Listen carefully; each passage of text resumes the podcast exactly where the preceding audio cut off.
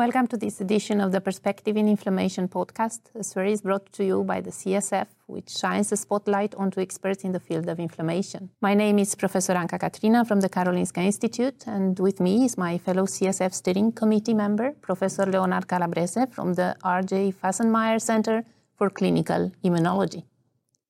We will uh, be discussing the use of the live zoster vaccine in inflammation shortly, but first I would like to understand a little bit more about uh, Professor Calabrese. So, one question I have is what attracted you to the field of rheumatology?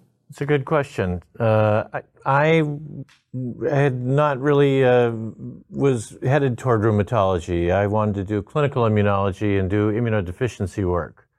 And uh, back at that time, uh, my mentor uh, was a rheumatologist, uh, and I worked in his lab. And uh, we started doing immunodeficiency work, but in adults, there wasn't much business in the pre-HIV era, and I became progressively uh, sucked into the world of rheumatology and and HIV and biologics, and here we are. Um, and uh, could you tell us uh, a little bit more about your center based in Ohio? Yes. Uh, I work at the Cleveland Clinic. Uh, we're a global enterprise uh, for healthcare. We have our main facilities in the Midwest in the United States, so we have major campuses in uh, Florida and uh, uh, Nevada, and we have international outposts in Canada and England, in Abu Dhabi. Um, it's a large research clinical education institute, and I've spent my entire career there, trained there, and I still work there. A very international yes place to, to be in. Yes, a, we, fantastic. We have a lot of fun. And um, your research spans numerous therapy areas within inflammation. Could you highlight your key interests for us? Yeah, I, my immunology center does a number of things. Uh, we we uh, certainly deal in all things immunologic, but we have a particular interest in the intersection of rheumatology and infectious diseases. Uh, we have the only combined uh, rheumatology infectious disease fellowship in the United States. Um, people get uh, duly boarded in each specialty. So we're interested in infections as etiologies or comorbidities or complications of immunosuppressive therapy in our diseases. We also do adult immunodeficiency work. And then we have uh, a, a, very significant vasculitis center at our place. And within my center, we focus on uh, neuroinflammation and neurovasculitis. So those are the things that usually keep us busy. And um, going um, towards uh, more specific, um, uh, the more specific aim of our discussion today, the herpes zoster uh, in inflammation. Can you provide us an overview of the herpes zoster in inflammation, and is this an unmet need? Yeah, uh, zoster is a complication that uh, is kind of coming to the fore in the field of rheumatology for a variety of reasons. Uh, everyone understands that uh, varicella causes ch- chicken pox. It becomes a dormant infection residing within dorsal root ganglia. And then over time, uh, particularly related to immunosenescence, uh, we are increasingly uh, vulnerable to reactivation in what we know as shingles or zoster.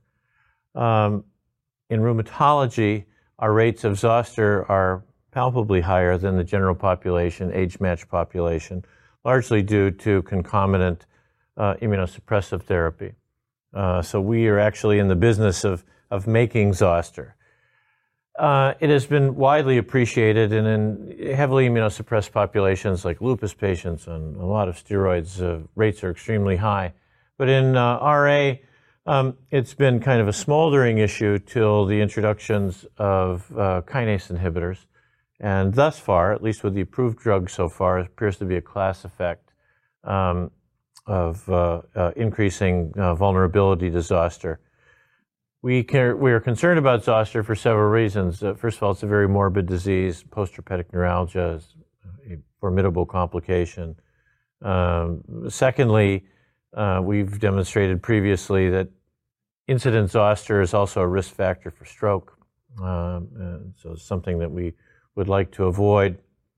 And then the past decade has uh, led to the introduction of two um, uh, effective zoster vaccines. Uh, one, the live virus uh, v- vaccine, um, which is the predominant uh, vaccine used globally, uh, and then more recently, the recombinant um, adjuvanted vaccine, uh, which is now the preferred vaccine in the United States, but there's a, uh, an availability limitation of it. It's become so popular. So both of these vaccines are effective. Um, the live vaccine uh, has about a 50% protection rate for about three years, about 66% protection rate from postherpetic neuralgia. The recombinant vaccine is about 97% effective uh, and irrespective of age. So this is the, these are the vaccines that are available. EULAR has just come out with uh, new vaccine recommendations. Mm and uh, strongly considering these vaccines in select populations, particularly over the age of 50. Um, and we believe uh, that uh, patients on kinase inhibitors should be strongly considered for these as well. So it's uh, more strongly like a recommendation in those that are going such are going to, to be on such a treatment. What about other um, highly immunosuppressed um, rheumatoid arthritis patients? Would that be something to, well, to consider, or yeah, I, I, I think that uh, in, in general, uh, individuals over the age of 50, um, uh, th- these are, are, fairly strong recommendations internationally that they are eligible for this vaccine, whichever vaccine you have available at this point in time. Uh, the, the recombinant vaccine is really not a, a, an issue since it's uh, killed, obviously. And uh, uh, the major concerns are on adverse event profile from it, but we're learning more about it the live vaccine is a live vaccine. So um, uh, we know that we can uh, cautiously immunize people who are modestly immunosuppressed on standard doses of methotrexate and low doses of prednisone and other conventional synthetic DMARDs.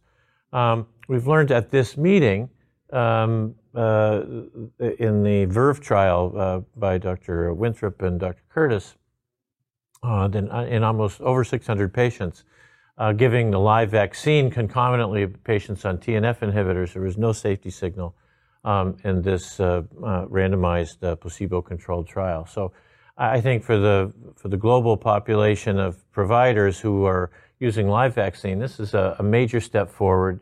Um, and uh, hopefully uh, the, the recombinant vaccine will learn more about its safety profile and it will become more widely available as we move ahead.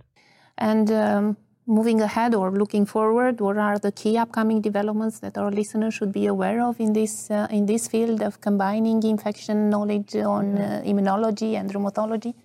Well, I, I, think it's a natural fit uh, uh for a variety of reasons. Uh, first of all, you know there are a number of infections, particularly viral infections, uh, that can be the etiologies of rheumatic syndromes.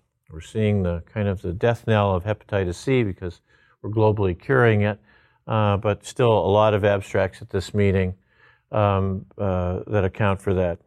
HIV is uh, a, a, global pandemic still. We've not conquered it, we're controlling it, um, and we've learned a lot of lessons uh, regarding immune diseases. More importantly, all chronic infections um, are formidable comorbidities, so we need to recraft our therapies for rheumatoid arthritis and other immunosuppressive illnesses around these complications. You can't treat a patient with chronic hepatitis B the same way you treat a patient without it. So this is a, a an area of management um, uh, uh, that's very important. And then finally, uh, uh the uh, uh, intersection of infectious disease and rheumatology for complications is a burgeoning area uh, our particularly our targeted therapies and co- combined therapies, uh, a wide variety of serious and opportunistic infections. And while our ID colleagues are extraordinarily skilled at treating these infections, they're not very much help for us in terms of uh, how we recraft our immunosuppression. So having people who are trained in both areas uh, has really been um, eye-opening and uh, uh, very welcoming by the infectious disease community and very needed by the rheumatology community. And then lastly, uh, total prevention. We're, we hashtag why I vaccinate. I gave a, a vaccine presentation uh, on Sunday to a very packed uh, group here that uh, I'll, I'll, leave my last comment as we as rheumatologists, um, we need to take a more active role in global vaccination um, from all of our patients who are eligible for flu vaccine to our immunosuppressed patients.